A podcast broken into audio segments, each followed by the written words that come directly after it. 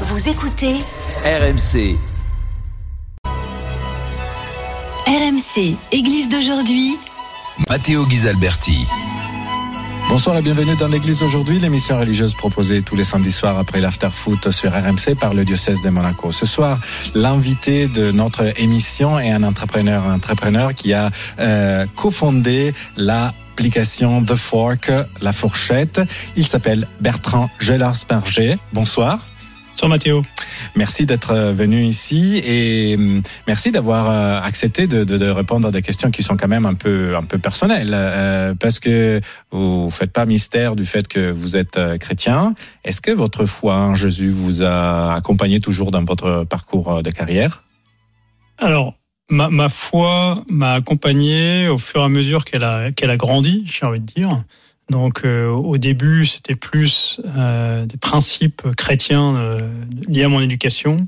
Et de plus en plus, au fur et à mesure que, que j'avançais dans ma carrière et dans ma vie, euh, c'était vraiment de, de, de, plus en plus mettre en, en, en cohérence vraiment le message euh, de, voilà, du Christ et euh, ma pratique des, des affaires ou, ma, ou dans ma vie privée aussi, évidemment. Et euh, est-ce que c'est euh, comment dire tentant euh, quand on est des entrepreneurs de se dire bon finalement je peux faire aussi euh, par exemple un don à l'Église plutôt que à une œuvre de charité qui est liée à l'Église pour entre guillemets acheter mon, mon succès dans le business? Alors c'est une question évidemment intéressante. Euh, le moi, mon sentiment, c'est que l'aumône fait partie d'un chemin de foi, mmh. un chemin de conversion. C'est-à-dire que donner en soi est bon. Euh, voilà, donc après, il y a évidemment les arrière-pensées euh, derrière le don, mais je pense qu'il faut surtout pas commencer à se dire qu'un don, un don est mauvais. Par principe, un don ouais. est bon ouais. et un don fait progresser. Euh, après, évidemment, si euh, un don sert à acheter quelque chose, c'est plus un don. Donc, en fait, oui. la, la, la, seule vraie question pour moi, c'est est-ce que le don est gratuit voilà, est ou est-ce que le don, en fait, est, est, est, en échange d'autre chose À ce moment-là, c'est plus un don, c'est comme un cadeau. Si on attend un cadeau en échange d'un cadeau, c'est plus un cadeau, c'est du commerce. Euh, donc, pour moi, c'est exactement la même chose.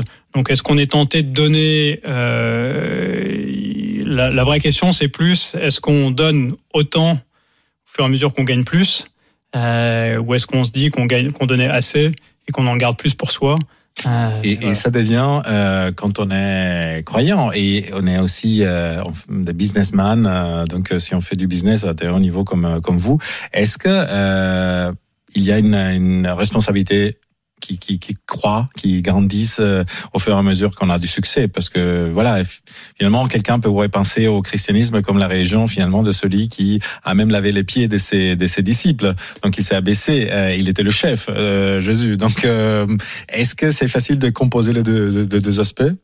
Bah, Disons que ça oblige à, à y réfléchir plus, mm -hmm. en effet, parce qu'on est quand on a quand on a un certain succès, en effet, on est vite mis un peu sur un piédestal par ses collaborateurs, par d'autres personnes, etc. Et, et, en même temps, on connaît ses faiblesses. Et, et c'est de plus en plus, c'est presque de plus en plus dur d'avouer ses faiblesses parce qu'on a le sentiment qu'on va décevoir encore plus les autres. Mmh. Euh, donc, pour moi, le, le, le, le, principal, le principal enjeu a été toujours de rester le plus horizontal possible dans ma relation avec euh, les équipes, dans ma relation avec les autres personnes, euh, pour surtout en permanence essayer de, de redescendre de redescendre et, de pas euh, de pas quitter quitter le, la réalité parce que c'est vrai que c'est plus qu'une tentation c'est que la, la, tendance quand on commence à avoir plusieurs stabilités c'est de, bah de, perdre pied avec, la vraie vie hein, ça c'est une, une, réalité. Donc euh, il y a des petites routines pour s'y replonger régulièrement euh, aller reparler tout le temps aux équipes à tous les niveaux s'assurer qu'on parle aux clients dans les affaires s'assurer voilà. Garder les amis d'enfance voilà il faut pour, pour garder le pied dans la réalité et aussi euh, bah voilà quand on est marié ou les enfants c'est un très bon euh, moyen de garder le pied dans la réalité parce qu'ils sont toujours là pour bien nous rappeler qu'on est ouais. juste un humain et un papa avec plein de défauts euh, donc voilà mais il y a, y a, plein il y a plein de routines mais en effet la tendance quand on a du succès ce que je constate pour moi et globalement pour les gens qui pour les personnes à qui j'en ai parlé c'est de de de d'un de, petit peu se surélever euh, et de du coup pas de manière très positive Et j'ai toujours pensé à, aussi au fait que finalement Jésus était aussi un peu un manager d'une équipe de, de 12 personnes minimum. Euh, Est-ce que vous avez vous vous inspirez aussi à quelques passages de l'Évangile pour justement faire du management? Pas plein. Enfin, je pense que, enfin, moi, j'ai habité 5 ans aux États-Unis et c'est c'est un pays que j'admire beaucoup pour le management en particulier ouais. et, et, et, qui est très inspiré quand on lit des livres de management ou des articles. Souvent, on a l'impression de lire un peu l'Évangile. Donc, euh, chaque, chaque, fois, je suis, je suis marqué par ça. Euh, donc, évidemment, enfin, aujourd'hui, le, le, le, tous les principes de, de, des talents, de gestion des talents, euh, par exemple, il y a quelque chose qui, qui est très clair dans, dans l'Évangile. Euh, tout le principe de l'écoute aussi. Mmh. Pour, vu, pour faire fructifier aussi les talents. les talents de, de, de, ses collaborateurs et aussi de, de, il y en a qui ont dit avec 10 talents, d'autres 5 talents, d'autres un talent. La question c'est pas combien tu pars, la question c'est qu'est-ce que tu en fais? Et, et, en tant que manager, qu'est-ce que comment je t'aide à, à, développer ce talent que, qui, qui t'a été donné par le Seigneur? Euh, et voilà donc toute, toute la question de, de l'écoute, euh, toute la question de l'accueil aussi. Euh, et puis aussi, enfin moi, ce que j'ai toujours dit à mes équipes aussi, c'est aussi de, en permanence se dire que la personne qu'on a en face de soi, que ce soit un client, que ce soit un collaborateur, mmh. que ce soit un concurrent, oui. hein, c'est oui, ça le monde des affaires. Euh, son statut, certes, dans notre relation, il, il, est spécifique, mais, mais in fine, ça reste un homme et ça reste un frère, en, ça, reste un frère en le Christ. Oui, parce qu'on peut avoir des, des, des, concurrents qui sont chrétiens également. Oui, mais même pas chrétiens. Même sont pas chrétiens. Même pas chrétiens. C'est pas là, c'est des hommes. Voilà, parce qu'on a tendance dans la vie à, à, à, mettre les personnes dans, dans des, dans des, cases. cases oui. Et dire bah lui c'est le concurrent, lui c'est un client, donc etc. Mais, mais un client c'est en soi ce n'est rien. C'est juste dans, dans, ma relation d'entreprise c'est un client, mais avant d'être un client c'est une personne avec sa dignité, avec comme je dis toujours avec ses problèmes, avec ses, ses joies, ses, ses tristesses. Et donc, c'est, je pense que ce qui est très important, moi, c'est toujours de faire ce qui est pas facile, c'est toujours de me ramener à cette réalité euh, humaine. Et, et dans, un peu le fameux prochaine, prochain. Oui, c'est ça, exactement. Voilà. C'est un prochain. Voilà. Tout, on, est, on est tous prochains les uns des autres. Et donc, euh, je pense que quand on, quand on remet ça au cœur de la relation, la relation, elle change forcément. Ouais. Euh, à propos de, de, business, effectivement, vous, je dis que vous êtes euh, l'un des fondateurs de La Fourchette, euh, mais vous avez aussi d'autres casquettes. Voulez-vous nous en parler un petit peu? Oui, donc La Fourchette, moi, il y a, il y a, il y a deux ans, j'ai décidé de quitter La Fourchette, mm -hmm. après 15 ans. Mm -hmm. Donc c'est un poste que j'avais fondé, qu'on avait revendu. Euh, qui, qui avait beaucoup grossi. majeur euh, et vous l'avez. Oui, exactement. oui, tout à fait. Alors euh, oui, créer une entreprise, c'est comme avoir des enfants presque. Hein. Mm -hmm. Ils sont tout petits, on y est très très attachés, puis ils grandissent, puis un jour ils nous échappent. euh, et voilà, et ça c'est normalement une fierté. Ouais. et donc là, bah moi c'était voilà, au bout de 15 ans, je, dire que l'adolescent a quitté la maison. Enfin, c'est moi qui quittais la maison de l'adolescent presque, mais et, et, et, et c'était et pourquoi j'ai quitté la fourchette? Justement, c'était pour me consacrer à des projets autour du bien commun mmh. euh, par rapport aux, aux problématiques euh, qui sont connues aujourd'hui hein, d'inégalité sociale et d'environnement, mmh. euh, et de me dire voilà comment en tant qu'entrepreneur je peux mettre mes talents hein, dont on parlait euh, au service euh, de ces problèmes-là. Donc, je crée deux entreprises actuellement. L'une euh, où je me suis associé à Arnaud euh, Dalibo qui a créé un, une chaîne de restaurants et de fermes qui s'appelle Mur, comme mmh. le fruit la mûre, M-U-R-E. Et, et l'autre qui est une, une, application de coaching environnemental pour les consommateurs. Euh, donc en gros, c'est un peu le Weight Watcher de l'environnement, du CO2. Donc euh, bah, il y a des applications pour faire des régimes alimentaires, donc perdre du poids. Euh, nous, c'est une application pour aider à émettre moins de CO2, CO2 voilà. Euh, mais dans notre vie quotidienne. Donc c'est une application très concrète, vraiment sur euh, quand je suis au supermarché, qu'est-ce que je dois acheter, quand, quand je pars en vacances, comment je planifie mes vacances, quelle voiture j'achète, etc pour vraiment réancrer aussi cette question environnementale, non pas comme quelque chose de très théorique -hmm. et de très lointain et donc de très anxiogène, parce que c'est un peu comme ça dans la vie, quand on ne ouais. connaît pas et que c'est lointain, c'est anxiogène, oui. euh, et même si la crise est réelle, mais il y a quelque chose de plus dans mon quotidien sur lequel je peux agir, parce que je pense que c'est par l'action libre euh, qu'on qu va reprendre le pouvoir entre guillemets et, et régler les problèmes et c'est pas par la théorie. Et donc euh, dans votre vie professionnelle, disons comme ça, l'élément alimentation a été toujours euh, important.